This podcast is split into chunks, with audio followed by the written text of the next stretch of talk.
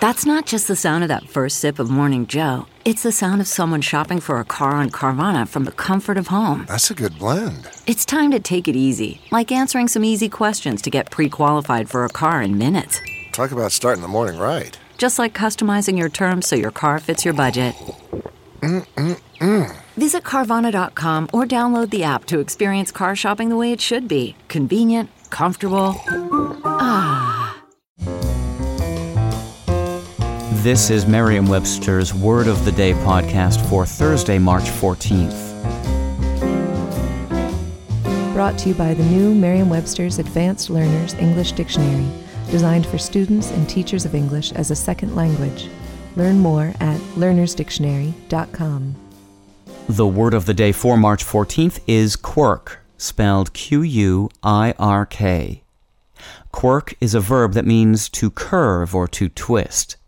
Here's the word used from Elizabeth George Speare's 1958 book, The Witch of Blackbird Pond.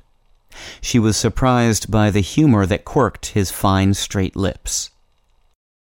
Did you expect the word quirk to be a noun meaning a peculiarity of action or behavior? If so, you're probably not alone. The peculiarity sense of the noun quirk is commonly known and has been part of our language since the 17th century.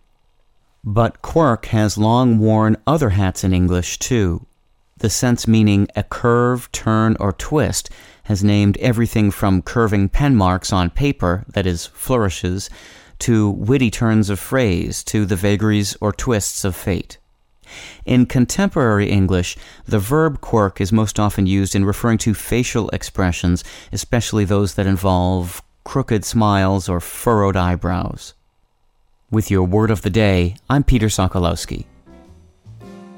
Visit the all new learnersdictionary.com, the ultimate online home for teachers and learners of English. A free online dictionary, audio pronunciations, custom study lists, and interactive exercises are available now at learnersdictionary.com.